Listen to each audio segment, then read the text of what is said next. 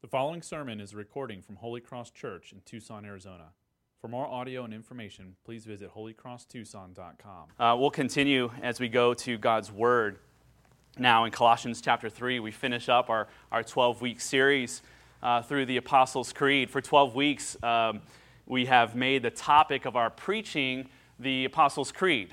And uh, which is this, it's this document, this ancient document that summarizes several um, short phrases and essential truths of uh, what Christians believe, what it means to be a Christian, and, and what the Bible teaches about what it means to know and trust in Jesus. And the final phrase of the creed confesses this, and this is where we are today I believe in the resurrection of the body and the life everlasting. Amen. Uh, the last line, uh, w- with a theme like this and with these words, maybe you uh, maybe you're thinking, hey, maybe you should have planned this a little bit better uh, to fall in line with Easter just in a couple weeks. And you're absolutely right. Uh, kind of missed that important opportunity. I don't have any more material left uh, for the 21st. Um, however, it's important also to realize we are meant to think of the resurrection, our bodily resurrection, and the hope of eternal life more than once a year at least twice a year, okay? Maybe more than that. And so, what a great opportunity that we have, and what an essential truth. Uh, we're going to go to Colossians chapter 3 as we dwell more on this truth and then look at this closely together. I'll read uh, starting in verse 1, Colossians chapter 3. The writer, Apostle Paul, is writing this. He says, If then you have been raised with Christ, seek the things that are above where Christ is, seated at the right hand of God. Set your minds on things that are above, not on the things that are on earth. For you have, been, you have died, and your life is hidden with Christ in God. When Christ, who is your life, appears, then you also will appear with him in glory. Put to death, therefore, what is earthly in you sexual immorality, impurity, passion, evil desire, and covetousness, which is idolatry. On account of these, the wrath of God is coming. In these two, you too once walked when you were living in them, but now you must put them all away anger, wrath, malice, slander, and obscene talk from your mouth. Do not lie to one another, seeing that you have put off the old self with its practices, and have put on the new self, which is being renewed in knowledge after the image of its creator. Here, there, there is not Greek and Jew, circumcised and uncircumcised, barbarian, Scythian, slave, free, but Christ is all and in all. Put on then as God's chosen ones, holy and beloved, compassionate hearts, kindness, humility, meekness, and patience, bearing with one another. And if one has a complaint against another, forgiving each other, as the Lord has forgiven you. So you also must forgive. And above all these, put on love, which binds everything together in perfect harmony. And let the peace of Christ rule in your hearts, to which indeed you were called in one body, and be thankful. We're meant to think of our bodily resurrection and the hope of everlasting life more than once a year. In the New Testament, it really, uh, we see that the New Testament people had this indescribable joy and courage that flowed from this reality that they would be raised one day from the dead and they would have life everlasting with their Savior Jesus. Um, much different view than what we think of about it today when we think of everlasting life. When it comes to the resurrection of the body and eternal life, many view this as merely just an extension of life, a life that doesn't end, a life that continues and go on. And oftentimes we talk about it when we're maybe mourning the loss of a loved one or even thinking about our, our uh, temporary life ourselves. We think, well, one day I, I will not die, I will be raised, and I will live forever. We might notice this when we say, Do you ever wonder what we will do with all that time in heaven? Have you ever found yourself contemplating heaven and thinking, What am I going to do for eternity? How will you pass the time? I can't imagine a worship service that doesn't end. Or have you ever thought that to yourself before? so, when we think of eternity, we often think of immortality, just a life that never ends. However, when the Bible speaks of eternal life, its focus is not on the quantity of life, but rather the quality of life that we will have. That is what provided indescribable joy for the early Christians. That is what provides indescribable joy and courage for us today. It is a resurrected body and a soul unto a life that is made completely new, a communion with Jesus in glory forever. It will be a kind of glorious newness of life that the Bible tells us that no eye has seen, no ear has heard, and no heart can imagine the kind of blessing that awaits us. We are meant to think about the res- our resurrected bodies and eternal life a lot, much more than we do. Our passage speaks of this radical change, this quality of life that awaits us, this radical newness of life. It's nothing short of a radical recreation of our life, a renovation of our life itself. It's a radical recreation of life that is rooted in grace. It is it hopes in a promise and it transforms our everyday life. Let's look at those th- those three. First, let's look at how this recreated and renovated life is rooted in grace and how our passage points us there. Verse 1, go back to verse 1 in chapter 3, it reads this way If then you have been raised with Christ, seek the things that are above where Christ is, seated at the right hand of God. Look at that pass, look at that verse. Mess up the order of verse 1 and you lose Christianity completely mess up the order of verse 1 and you lose the gospel. Mess up the order and and there is no joy. There is you lose all courage, you lose all security.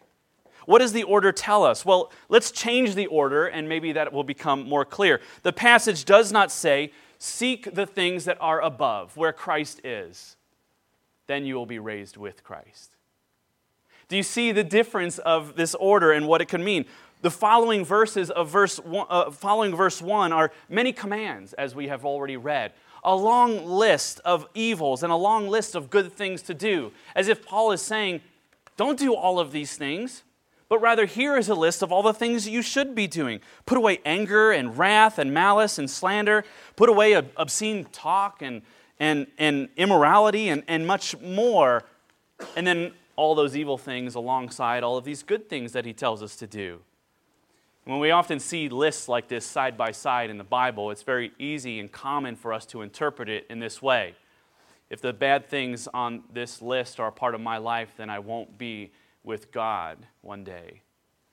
And if the good things are a part of my life, then I will be with God in heaven in eternity. The Bible communicates a radically different interpretation, a radically different order of things in our passage when it says there is neither Greek, there's no, neither Jew, circumcised, uncircumcised, barbarian, Scythian, slave, free, but you are chosen. This is what he says. He says, God chose you.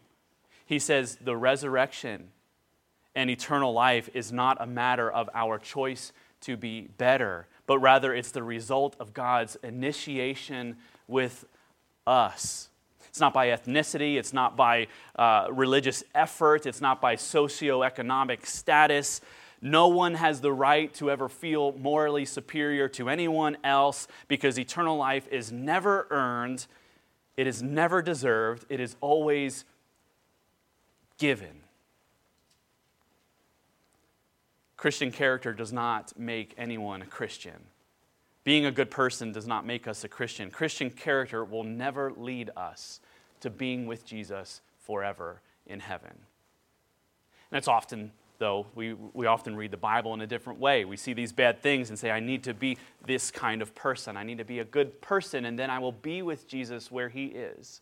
And when he returns, then I will know and have confidence that he will take me to be with him. You can be a terrific person. You may be really fun to be around, and it's possible to have nothing to do with Jesus the new creation, as Paul describes here, and as we think on this creed about the new heaven, the new earth, what will it be like? Much has been left to our imagination. Much isn't described in Scripture about what will it will actually be like. But this is certain: the new creation will not be filled with a collection of people who were smart enough and good enough to be there. The gift of eternal life is absolutely free. The gift of eternal life is absolutely given. And if we get the order of this passage wrong, we'll try to deserve eternal life, and therefore we will become the very people that are wrong with everything in the world. The only reason that we would do good is to manipulate others. The only reason we do good is to receive praise from others. In order to control blessing, probably from God. We want to be good to God so that we can manipulate blessing from His hand. We do it to feel proud about ourselves and say, see, at least I'm not like those other people. Everything that's wrong with the people in our world. But our passage points us first to the fact that the resurrection of our bodies and the life everlasting is rooted not in our ability to do good, but it's rooted in the grace of God. When we think about eternal life, we are to think about the gift that God has given to us. When it comes to mind, we're, we're meant to think deeply, not first of, of the joy that awaits us, but we are to, meant to think about a past event. Let me give you an example to, to make this a little bit more clear. Imagine you've been given an all expense paid summer vacation. It's coming up, right? This summer, an all expense paid trip, all travel, all food, all drink, all lodging, all activities, all everything is paid for you. I mean, this is like it's the Price is Right showcase, you won both of them. You got within $1,000 and you get both of them, okay? And this is all yours, and you're so excited. We're tens of thousands of dollars. And when the trip comes to mind, instead of thinking first of, I can't wait until that summer comes, I can't wait until that fun happens, and all the excitement that fills, and just waiting to get to that event, we are meant to think about something that has already happened. We are meant to think about the fact that that gift has been given and it is ours. So instead of thinking merely and only about when will that time come, I can't wait to go, we are meant to think, I can't believe that that's mine. I can't believe that I won that. I can't believe that it has been given to me. That's what Paul is doing for us. When we, are, when we think about our eternal destiny, our future destiny, we're meant to first think about something that has been secured for us, that our sins have been forgiven once and for all through an act of God's free grace. When Jesus died on the cross for our sins, the debt was paid. This was last week's sermon, right? We have been accepted by God, not because of our record, not because of our character. So our passage aims to show us that we have been made new. Something has happened. We have been recreated already. We have been made a new creation. But a future event has yet to happen a future. We still long for this. I'm not saying it's all in the past, but Paul is pointing us to something that already has happened. And we are to know that it is rooted in that event. It is rooted in God's grace. We have been justified, our sins have been pardoned. We have been accepted by Jesus because of hit by God because of Jesus' righteousness and we have received that by faith. We believe it, we trust in it, we hope and rest in what he has done for us in a past event. Paul says, You have been made new, but then he says, But you also will be made new. There is a future event that we wait for, and this event is also secured not by your character or record, it is secured by a promise from God. Let's turn to the second point that our recreated life hopes in a promise. The promise we're talking about is found in verse 3 to 4. Would you, would you look at that again? 3 to 4 For you have died, and your life is hidden with Christ in God. And here's the promise when Christ, who is your life, appears, then you also will appear with him in glory. That's the real hope, isn't it? That's the real hope when we think of the resurrection, we think of eternal life. In, in its most simplest form, that's our hope that when Jesus comes back, we will be rewarded and we'll be with him. That's what we hope for. That's what, the, that's what we hope in the resurrection and in eternal life, that He won't neglect us, that He will take us with Him, that He will usher us into that new kingdom where there is joy and, and no sin. When Jesus returns, He will, he will be with us, we will be with Him. If we have died, then our bodies will rise and we will be given new bodies, glorified bodies that are free from pain and sickness. Uh, we will be perfected, joy filled, and without sin for the very first time. That's what we look forward to when sin is no more and we are glorified. How can we know that Jesus will come back for us? That's a good question at this point in the sermon as we look to the hope of, of the promise. How do we know? How do we know that when he comes back, he's going to take us with him? There is a phrase here meant to comfort us, and it's meant to assure us.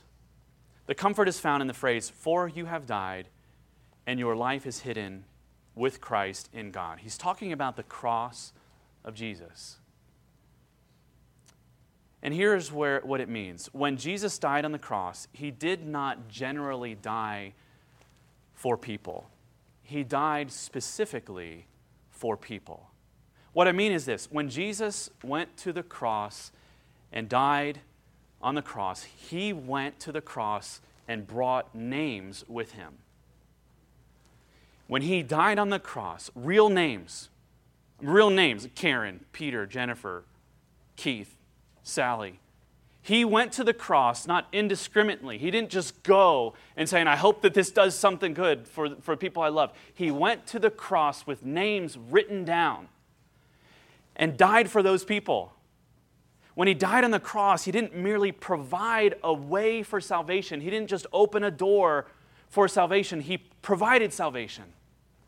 Not just a way for salvation. And Paul tells us, and when he returns, he's coming back with names as well.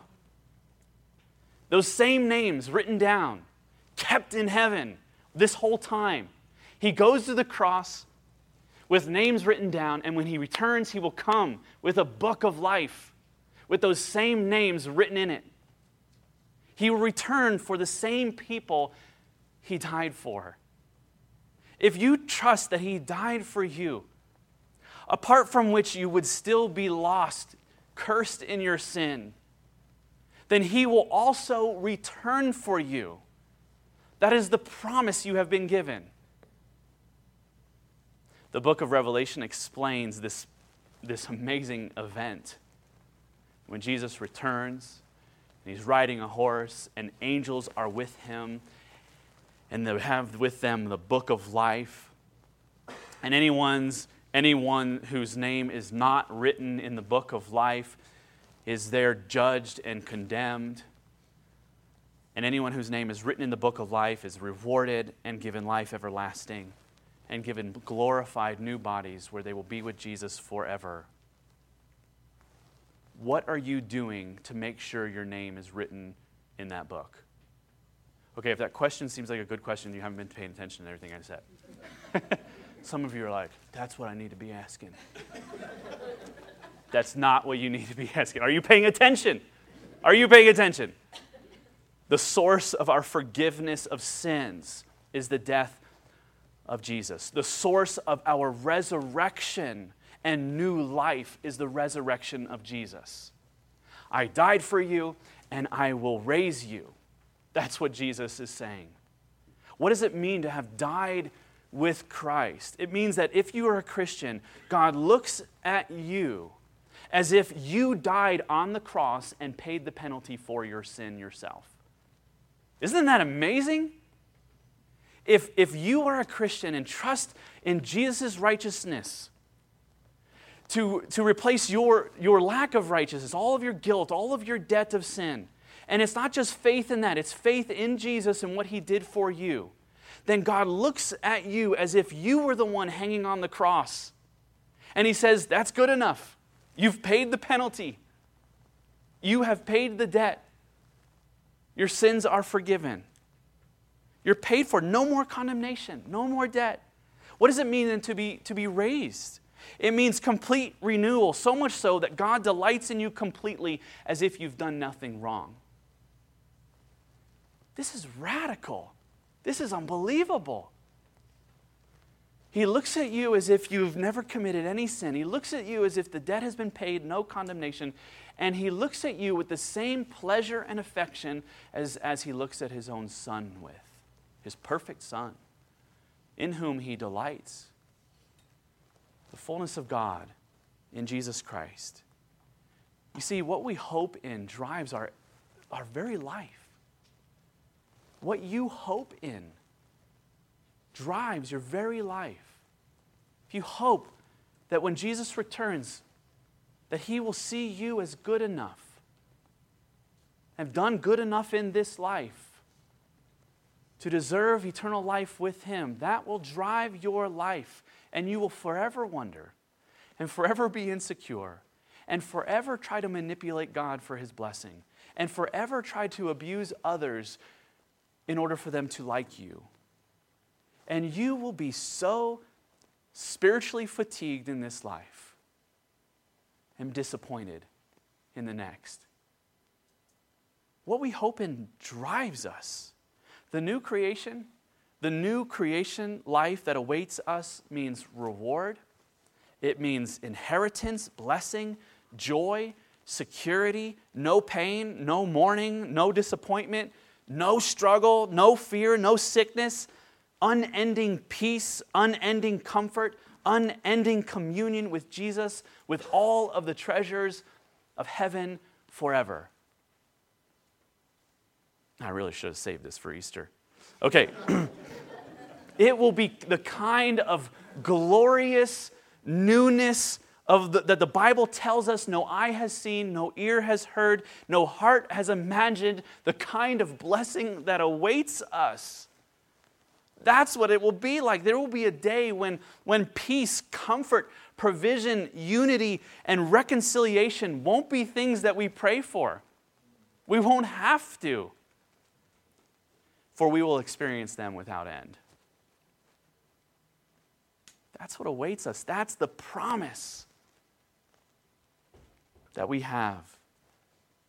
For we have died with Christ, and we will raise with him as well. On earth, our, our pleasures are fleeting, aren't they? They come and they go. And even when they come, they're half as what we hope they would be. But when we are made new, our joy will be forever. When it comes to the resurrection and the hope of eternal life, we understand that we have been changed. Right? We have this new life in Christ. We have been pardoned of all our sins and accepted by God because of God's grace. We have been changed. We will be changed in the coming resurrection. But how often do you realize that you are now being changed? You see, Paul uses all tenses here.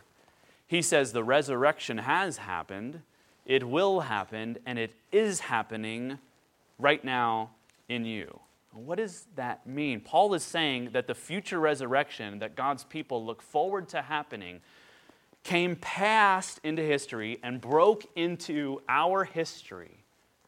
And the resurrection of Jesus was the first fruits of all of creation. And we then are being renewed and recreated right now. That's what this passage is all about that God has changed us, He will change us, and He is changing us. Finally, let's look at how our recreated life transforms our everyday life. Our passage tells us that you are a new creation, you will be a new creation, and you are, re- you are being renewed into the image of your Creator. Isn't that neat? Isn't that great? Just beautiful. I love that. I love, I love the beauty in this he's talking about the new creation. And he says, God is making you to be like that creator who created you. He's making you a new creation. That's the gospel. That's the good news of the resurrection. That it breaks into our lives so much so that it's not only a radical thing that we long to see happen one day, it's something that we can experience every day, right now. Some, confused by grace and how it works, might say, well, if, if we're truly saved by grace from any work of our own, then people will be tempted to live any way that they want to live. And why would they feel motivated to be changed in this life? I mean, you just got done telling us that it's, it, it, it's not earned, it's not deserved, it's all because of Jesus, and our, pro, and our hope is in the promise of God. So, so what, what does it matter in this life? Shouldn't we just wait for God to come back and just Pray for that every day. Maybe you have felt that way. Maybe you've said those things. Of course, that's not how the gospel works. Our scripture says this if you have truly been made new by grace, then this same grace will renew you into the image of Jesus until he returns. Verse 12 says, Put on then as God's chosen ones, holy and beloved, compassionate hearts, kindness, humility, meekness, and patience. We are told that we are new creation people before he tells us to do any new creation things. Don't you see that? Before I tell you to do anything new creation stuff, you need to know that you are a new creation person. Two reasons for this. First, it's impossible to do new creation things for people who have never been made new. You can't do good things if you have not been made new. You cannot honor God and be obedient to Him if He has not made you new. So you can't do these things. None of us, apart from being made new by the grace of God, can obey anything in this passage that, that Paul has told us to do. Second reason, we are to remember that we act in such a way not to earn God's love, but because He has loved us and not the reverse. That's why this order is so important. Obedience is always a response to God's grace, not a way of gaining it. It's always a response to His grace. Remember when our passage says, if, if you have been raised with Christ, Paul has referred to a transformation inside of our hearts that directs everything we do. Uh, He's, if you've been given a new heart, if you've been made new, if you are, have, you, have truly uh, uh, had a renovation of your spirit, if you truly have died with Christ on the cross, then put on the new self. Then do new creation things. Our resurrection and eternal life is a, it's a truth. It's something that we look forward to. But it is something also that breaks into our lives and changes everything about us. Here's what happens when you become a Christian. When you become a Christian, you have said, I believe in you, Lord Jesus that God is holy, that I have sinned and am deserving of, of great punishment, of death itself. But Jesus died in my place. He substituted Himself. He took my sin and He gives me His righteousness. He forgives me, and I believe in that. And I'm accepted, and I'm loved, and I'm adopted into His family. I believe Him, and I rest in that reality. Then what happens? Do you say, okay, now I have to begin now I have to begin living a different way because I'm a Christian. Now my life has to look different because, because Jesus did these things. Now I have to start obeying all these rules. That's not what happens. But change is inevitable, our passage tells us. What happens is this at that moment, at that moment you believe, at the moment you are made new, and God's Spirit renovates your heart and makes you a new creation. At that moment, God's agenda begins to take over your life instead of your agenda through the Holy Spirit. And His agenda is not merely to make you nice or to make you well behaved or to make you peaceful or happy or successful.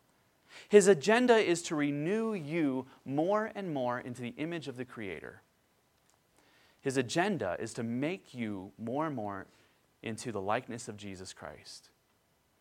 Paul just got done earlier in Colossians telling us that everything, seen and unseen, is made in and through and by and for Jesus Christ. And his, God's agenda is to make us more and more into his image. His agenda is to make you into a new creation that will last into the new creation. Right now. His agenda is to create in your life a preview for what heaven will be like on earth. It's not something we wait for entirely, it's something that has broken into history and is happening now through the Holy Spirit. The passage tells us the resurrection and the recreation has already begun. The future has broken into the present. The grace of God is bringing about change in the life of a Christian. Paul calls it the new self. What is the new self? The new self that Paul speaks of is meant to be a living preview of life in the new creation. Let me show you how radical this is. God is making us into the kind of people that we will perfectly be once He returns. He is pre- not just preparing us for it, He is making us new every day.